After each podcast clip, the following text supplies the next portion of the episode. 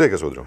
Labas, Algi. Sveiki visi. Ačiū, kad remet ir su labai neblogu savaitgaliu, su tektoniniais lūžiais, tikėkime. Oi, na, aš tikrai, tikrai, ramesnis. tikrai nedrįščiau sakyti, kad yra tektoniniai lūžiai, aišku. Aš esu vienas iš tų, kaip čia pajokavo. Galbūt ne, kar- ne fronte, o pačioje Rusijoje. Nu, jo. Bet šiaip man patiko toksai Marius Galadauskas gidas. Jis yra ir nu, Facebook'o draugas mano. Taip. Jis padarė labai gerą įrašą, sako.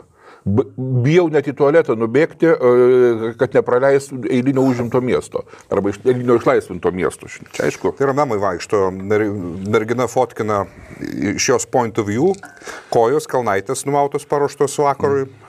O toliau jos prie televizoriaus prisėdęs vaikinas, kuris žiūri. A, ir žiūri. ir, ir jam jinai neįdomi. Ne, tai taip, aišku, tie, kurie dom- domėjosi karo veiksmais, aš manau, vis- ne, ne tik pas mus, ne tik Rusijoje ar Ukrainoje, bet ir visam pasaulyje, žinai, turėjo stebėti, nes, na, tokių gražių polimų, na, nedaug buvo. Kas sulygino su, e, su Izraelio ataka 73-ais, kai, tie, kai buvo tiek pat Ne. pasiekta. Ne, tai gal, gal kalbėkim tada apie 68, supranti. Tai Nu, nu. tai, kai buvo šešių dienų karas. Okay. Nes 70 uh, jom, jom kipūras, kai buvo, tai ten, žinai, Izraelis vis tik tai prieš tai smarkiai gavo į kailį. Ten jau kontra... Aišku, ten ta Šarono kontrataka buvo puikiai prokinietiška ferma.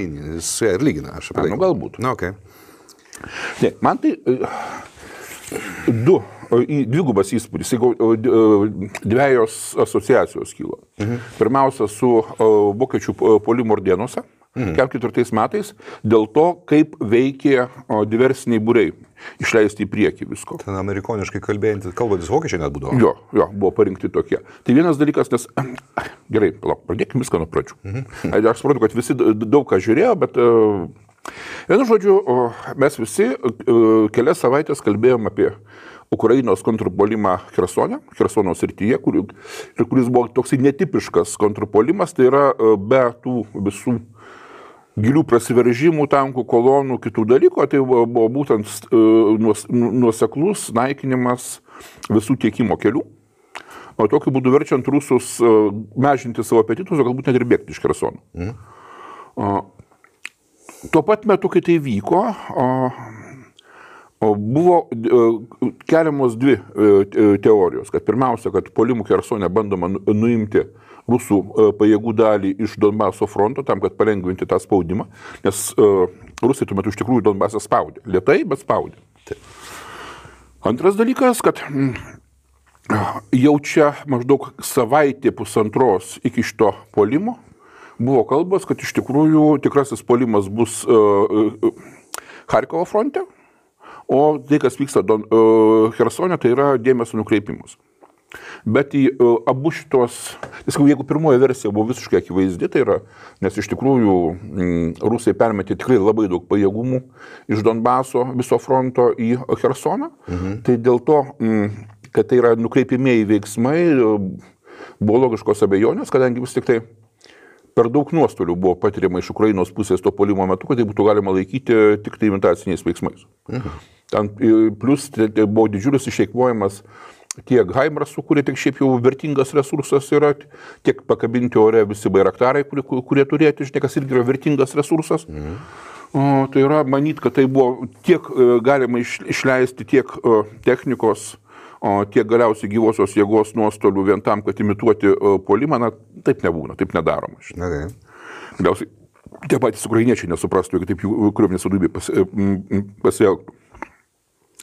O štai dėl to, kad uh, uh, gali būti uh, antras kontrpolimas uh, Harkovo srityje, šiaip jau daug kas žiūrėjo skeptiškai, uh, nes uh, tiesą sakant, pati ta Harkovo kryptis, po to, kai baigėsi polimas iš uh, kyšulio link Slavansko, o jisai baigėsi jau seniai, atkreipdėmės, mes jau labai seniai nebešnekam nieko apie tai, kas dedasi ta- tam Iziume ir, ir kitur. iš, tos, iš to teatro liko tik Bahmutas, kurį jie puola. Jo, bet, tai- bet tai iš Bahmuto yra puolama nuo rytų pusės, nuo, nuo, nuo Donbaso. Mhm.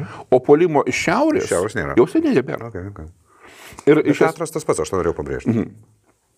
Ir todėl visi ne- nelabai suprato, kokio galo ten ukrainiečiam reikėtų, žinai, e, kažką tai daryti, nes, nu, ten ir taip ramu. Mhm. O ramu buvo todėl, kad iš tikrųjų iš uh, Harkovo, to vat, e, ry- rytinio fronto, pavadinkim jį taip, pajėgos buvo iš- išvestos.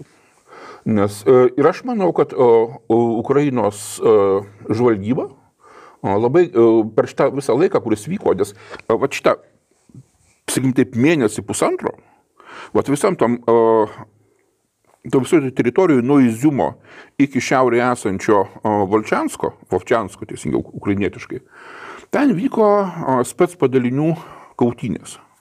Tai yra e, žvalgybos diversinės grupės iš abiejų pusių vaikštinėjo, vieni žvalgė, kiti e, medžiojo žvalgančiuosius, tai yra buvo, na, tai, tai tokie maži žiauri mušiukai. Skirmišėliai. Jo, bet jie, jie pakankamai o, žiaurus būdavo, kadangi iš abiejų pusių profesionalai aukštos klasės. Jo, jo, jo. Plus veiksmas miške, vadinasi, viskas vykdavo labai trumpais atstumais. Mhm. O, kur natūraliai, žinai, kas pirmas spėjo iššauti, kas užėmė geresnę poziciją, tas ir laimė. Mm, Bet, bet nepaisant viso šito dalyko, ukrainiečiai tenai surinko tikrai labai išsame informaciją, kiek ir kokių rusų ten yra. Mhm. Ir jie puikiai matė, kad tokio dalyko kaip fronto linija nėra. Tiesą sakant, iš Ukrainos pusės irgi nebuvo fronto linijos. Mhm. Buvo ten ta Siveras Kodonėsas, kuris toj vietoj teka iš e, šiaurės į pietus, kuris buvo kaip skiriamoji linija. Ir iš abiejų pusių būdavo, tie, na, galima sakyti, taip įtvirtinti postai kažkokie, tai, žinai, tarp kurių ten e, prireikus pajudėdavo artilerija, žinai, ar ten kokie šarvuotas e, vienas kitas dalinys, na, tenai kovėsi e, iš tų, tų, tų rimtesnių, tai gal buvo šitą holodinį jar mechanizuota brigada, čia jau tokia viena iš labiau nusipelniusių ukrainietiškų. Mhm. Ir kurią, atkreip, mes minėjom čia praeito ir užpraeito laidoje, kuri, kuri buvo permesta iš Harkovo fronto pastaruoju metu į Bakhmuto frontą, nes Bakhmutas buvo svarbesnė linija. Tai yra ten, nu, atrodė, kad e, abiem pusėm šitas, vat, o, šio, o, rytinis Harkovo frontas nelabai ir svarbus yra. Mhm. Ir, ir, ir matyti, Ukrainos vadovybė pamačiusi, pamatė galimybę, pirmas dalykas, kad uh,